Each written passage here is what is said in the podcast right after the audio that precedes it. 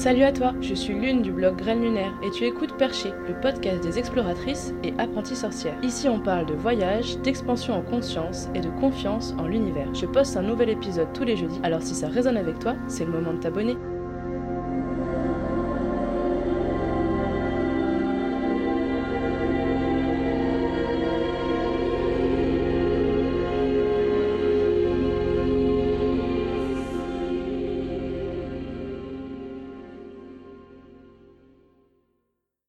Test micro, test micro. 1, 2, 1, 2, test micro, 1, 2, 1, 2, 1, 2, 3, 1, 2.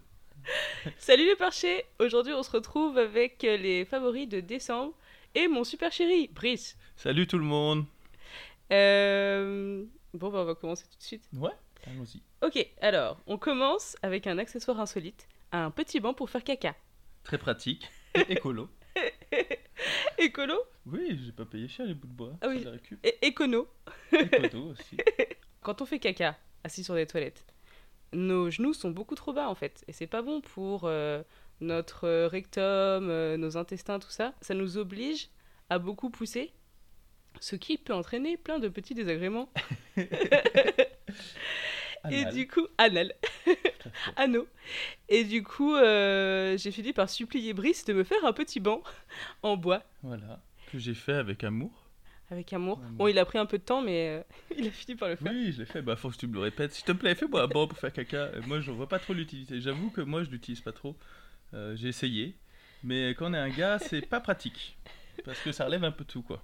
Comment ça? Bah, ça fait, ça déborde. Je suis obligé de tenir mon sexe pour faire pipi en même temps que je fais caca. Ce n'est pas pratique. Donc euh, voilà, je l'utilise Alors pas. que quand on est une fille, euh, c'est très pratique. Et, euh, et pour le coup, et bah, sachez que maintenant, ça va comme une, re- comme une lettre à la poste. hein. Ah. C'est c'est rapide. ça Hein. file, ça file. Ça, hein et puis en même temps, je lis un petit bouquin, comme ça je suis détendue. ah, moi, j'apprécie beaucoup euh, mes moments caca en ce moment. Voilà, déjà c'est un, un super, un super bon point pour ce mois de décembre, je trouve. Ah oui, adieu les hémorroïdes.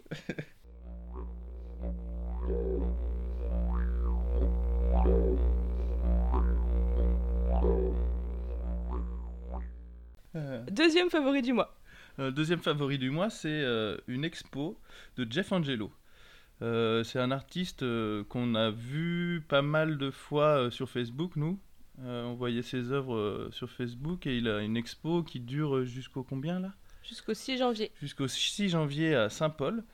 Et c'est de l'art un peu psychédélique. C'est de la peinture. et de la peinture, ouais, de l'huile.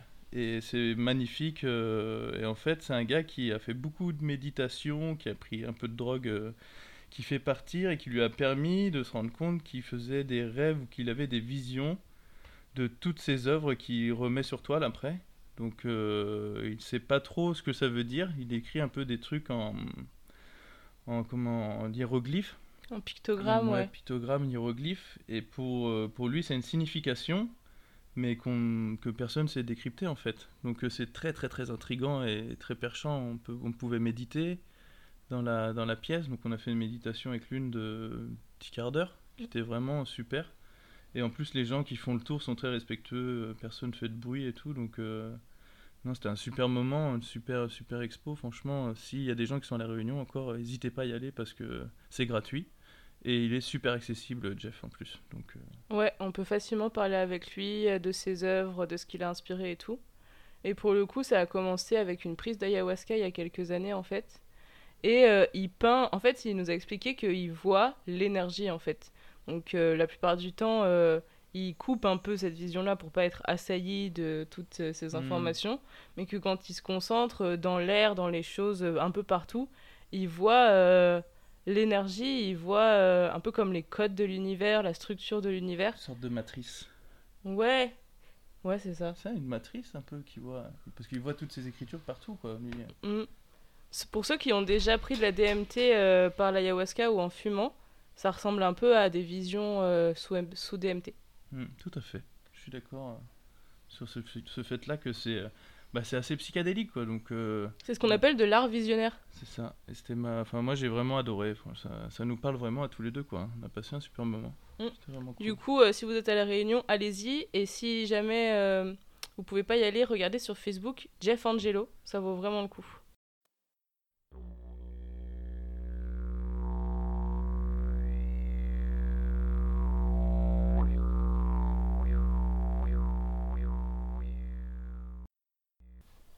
Du coup, le troisième favori, c'est un cercle de sang.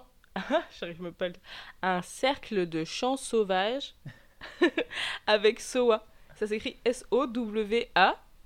Et euh, Soa, c'est une amie à nous qui est chamane et qui a aussi fait des études euh, de chant, des études sur la voix hyper poussées. Et euh, elle a réussi à allier ces deux pratiques. Et du coup, elle organise, elle organise une chorale qui s'appelle le Chœur de Gaïa à Étang-Salé tous les jeudis à 18h. Elle organise des rituels euh, de type euh, rituel de pleine lune. Et en fait, euh, en ce moment, elle euh, développe pas mal le chant sauvage, le chant comment intuitif. Intuitif, ouais. Et je trouve que c'est euh, un peu, ça va un peu avec la biodanza, dans le sens où c'est une façon de s'exprimer. Il y a des consignes. Le but, c'est de se laisser aller, de lâcher prise. Euh, Il n'y a pas de jugement. On commence avec une méditation, on commence les yeux fermés. Euh, ça se fait en groupe, mais on peut aussi faire des séances euh, de technique vocale toute seule, tout seul avec elle. Mais là, pour le coup, en fait, on l'a fait en groupe à la fin de mon séminaire euh, de l'école euh, de naturopathie. Brice était là et nous a accompagnés au didgeridoo, c'était juste génial. C'était trop cool. C'était vraiment cool. C'était un bon moment. On a pu, euh, j'ai pu m'exprimer avec mon DJ euh, et euh, avec les voix de toutes les personnes. C'était vraiment magique, quoi. C'était pareil, encore un moment où on est un peu hors du temps et euh, tout le monde s'est lâché. Moi, j'ai trouvé ça super cool parce que les gens étaient un peu, euh, ils se retenaient un petit peu au début. Ils disaient, on va chanter et tout. Tout le monde doit chanter. C'est, enfin, on n'est pas à l'aise. Personne n'est vraiment à l'aise au début de, de devoir chanter entouré de plein de gens. Et au final, tout le monde est, tout le monde est rentré dans le jeu et tout le monde était à fond. On a fini par danser. Euh, Enfin, c'était ouais, c'était vraiment magique quoi. Il y a un côté. euh, Bah, c'était, c'était magique. En plus, on était au pied d'un arbre. Ouais. Et du coup, euh, il y avait bah, cet ancrage-là. Et puis en même temps, euh, le côté élévation vers le ciel et tout. Et euh, ouais, moi, je fais partie des gens, euh, clairement, chanter en public, ça me met assez mal à l'aise. Parce que, bah, comme pas mal de gens, quand j'étais petite, eh ben, on me disait que je chantais faux. Ou, ou alors, j'ai eu des expériences un peu traumatisantes de chant en groupe. Avec des gens qui chantaient super bien et qui n'étaient pas hyper bienveillants, avec euh, ceux qui se sentaient pas forcément euh, de chanter fort et juste. Ouais, clairement. Et du coup, euh, bah, ça m'a permis de vraiment dépasser ça et j'étais à fond et je me suis rendu compte que bah, j'étais juste capable de chanter juste en Ouais. groupe. Et ce qui est cool, c'est qu'au début, elle dit que c'est cool si c'est harmonieux, mais c'est pas grave si c'est pas harmonieux. Il y a vraiment pas de pression en fait. Et on, on essaye des trucs, il y a des petits exercices, genre chanter des voyelles, chanter des mantras et on voit ce que ça donne. euh. Hmm.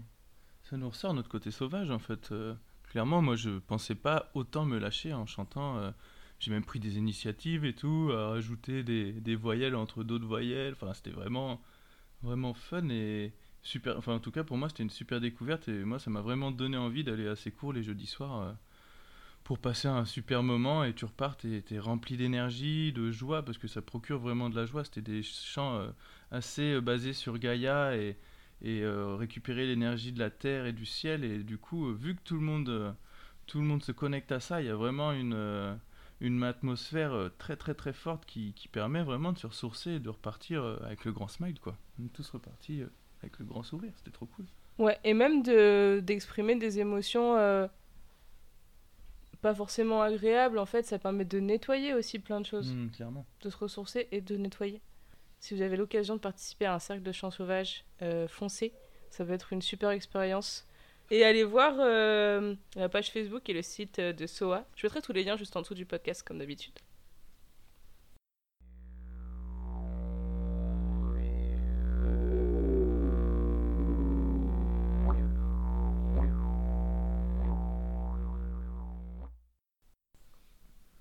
Quatrième favori, mon amour. Mhm.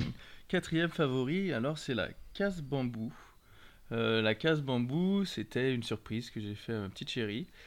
Euh, on était déjà passé euh, une fois en fait à un resto qui se trouve à Bukokano et on avait pris plusieurs fois des, des verres en terrasse vue sur la mer et tout et tout le monde en fait va sur cette terrasse vue sur la mer parce que le coucher de soleil est magnifique là-bas. Et euh, je sais plus, un soir, euh, on était avec l'une, je crois qu'il y avait ses grands-parents qui repartaient le soir même, et elle va aux toilettes, Et c'était euh, le coucher de soleil, donc les lumières magnifiques. Et elle revient, elle me fait Bébé, il faut que tu ailles voir absolument à l'intérieur, c'est magnifique et tout.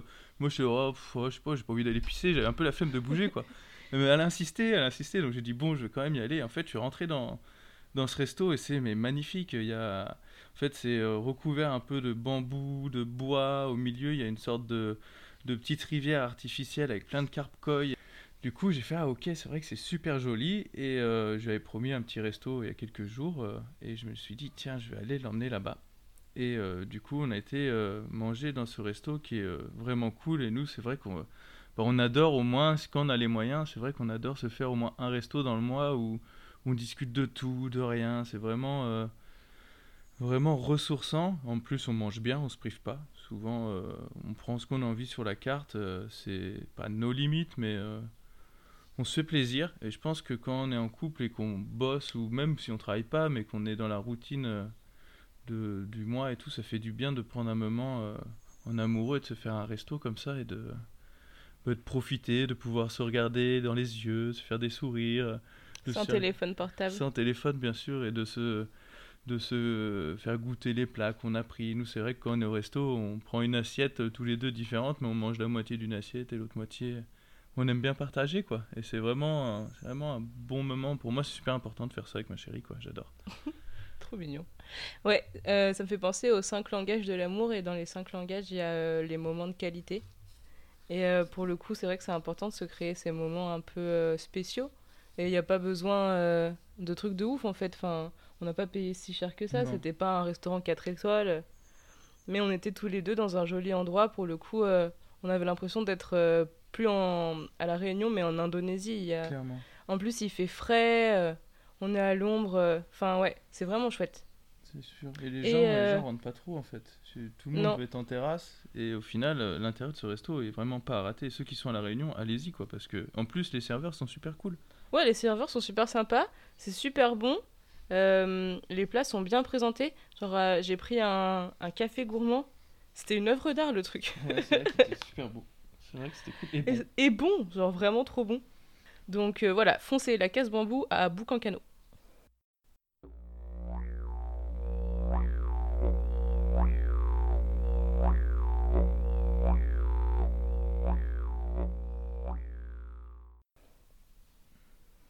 Cinquième favori, le Munchkin. On a des amis qui s'appellent Isis et Kevin qu'on a rencontrés en teuf il y a euh, quelques mois, par hasard. Et euh, ça a été le gros coup de cœur euh, amical. C'est vrai, ils sont trop choux. Et pour le coup, ils, ils sont vraiment adeptes des jeux de société. Donc, bah, une fois par mois aussi, à peu près, on se retrouve pour faire une soirée jeux de société. Et la dernière fois, on a testé le Munchkin. Donc, ça s'écrit M-U-N-C-H-K-I-N. Et en fait, c'est comme un, c'est un jeu de rôle. Euh, je sais pas trop comment. Pff, Ça va être compliqué à expliquer. En fait, chacun incarne un personnage. Euh, ce personnage, il, il peut s'habiller. C'est ça. Genre, il peut mettre un C'est couvre-chef. ce que j'ai compris qu'à la fin du jeu. oui En fait, au début, tu piges rien et t'es juste en mode ce jeu est nul. Et à la fin, tu te dis, mais c'était trop bien, je vais refaire une autre partie. Sauf que chaque partie, ça peut durer, euh, ça peut durer des heures et des heures. Très bien. Et euh, Du coup, tu l'habilles? oui, voilà, donc du coup, tu l'habilles. Tu peux lui mettre une armure, tu peux lui mettre des chaussures, tu peux lui mettre des armes. Et tu peux lui faire, le faire partie, euh, le faire faire partie d'une euh, d'une société. Genre, euh, les. Comment ça s'appelle ceux qui croient. Ah, euh, merde, les... ah, je me rappelle plus. Euh, bref. C'est super explication. Et en fait, tous ces personnages-là, on imagine que c'est un peu comme dans le, dans le donjon de Nullbuck. Genre, ils explorent un donjon. Donc, à chaque euh, fois que, ça, que c'est ton tour, t'ouvres une porte. Derrière, t'as peut-être un monstre ou peut-être autre chose. Et en fait, tu vas devoir affronter ce monstre. Et à chaque fois que tu gagnes contre un monstre, tu gagnes un niveau en fait. Et le but, c'est d'atteindre 10 niveaux. Donc, euh, c'est ça, 10 niveaux ouais, de c'est vie ça, 10 niveaux de vie. en premier et là c'est toi qui as gagné.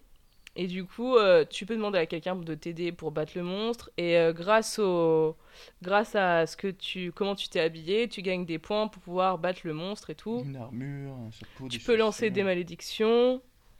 Ouais, Euh, Les autres peuvent t'empêcher aussi de, de battre le monstre parce que t'as déjà trop de points euh, d'unité, quoi. Ouais. T'as trop de points de vie, donc les autres peuvent te donner des sortes de sortilèges où le monstre il récupère des points, donc t'as pas assez de points pour le tuer.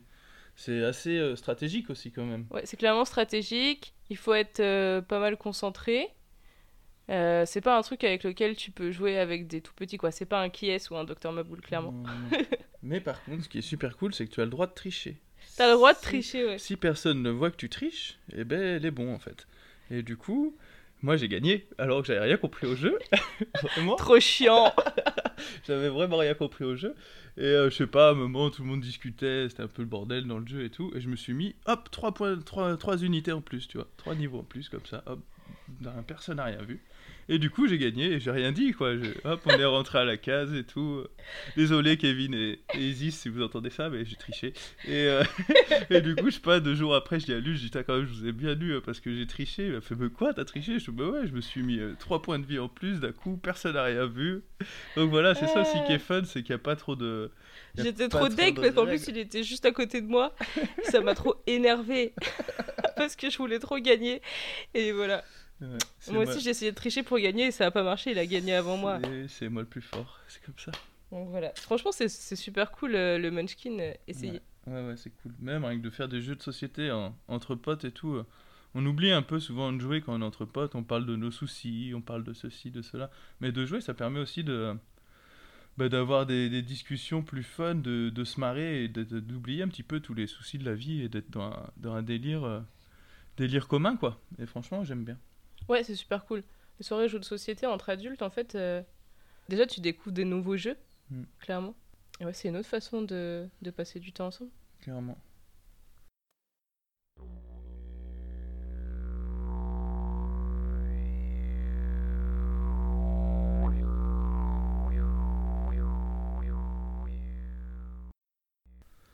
Le dernier favori du mois de décembre, mon amour. C'est grâce à toi qu'on a découvert Ah. celui-là.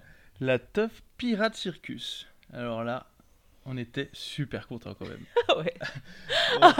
on a pu danser, on a dansé, vous entendez En fait, c'est bah, c'est l'univers qui nous l'a amené. hein, parce que euh, l'une, elle bossait. Du coup, je vais la poser à son boulot. Et puis, je lui dis Ouais, moi, il y a un petit concert dans un, un bar que j'aime bien. Là, j'aime bien ce, ce petit bar. Il y avait un concert de Maloya euh, malgache. Et avant d'y aller, je dis Tiens, je vais faire le coucher de soleil. Je vais jouer du DJ et tout. euh. Donc, je me pose sur la plage. Je commence à jouer du DJ. Il y a trois gars qui arrivent avec des percus. Ils commencent à parler. Je joue avec eux. là. Puis un des gars, il me fait Ah, tu vas pas à la teuf ce soir et tout. Je dis Mais quoi? Quelle teuf? Quoi? Il y a une teuf trop cool et tout. euh.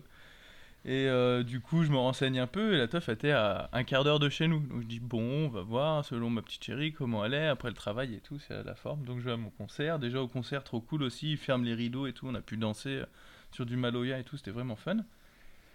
Et du coup, euh, je vais chercher ma petite chérie. Puis à 23h, en plus, t'avais fini plus tôt. Donc euh, parfait.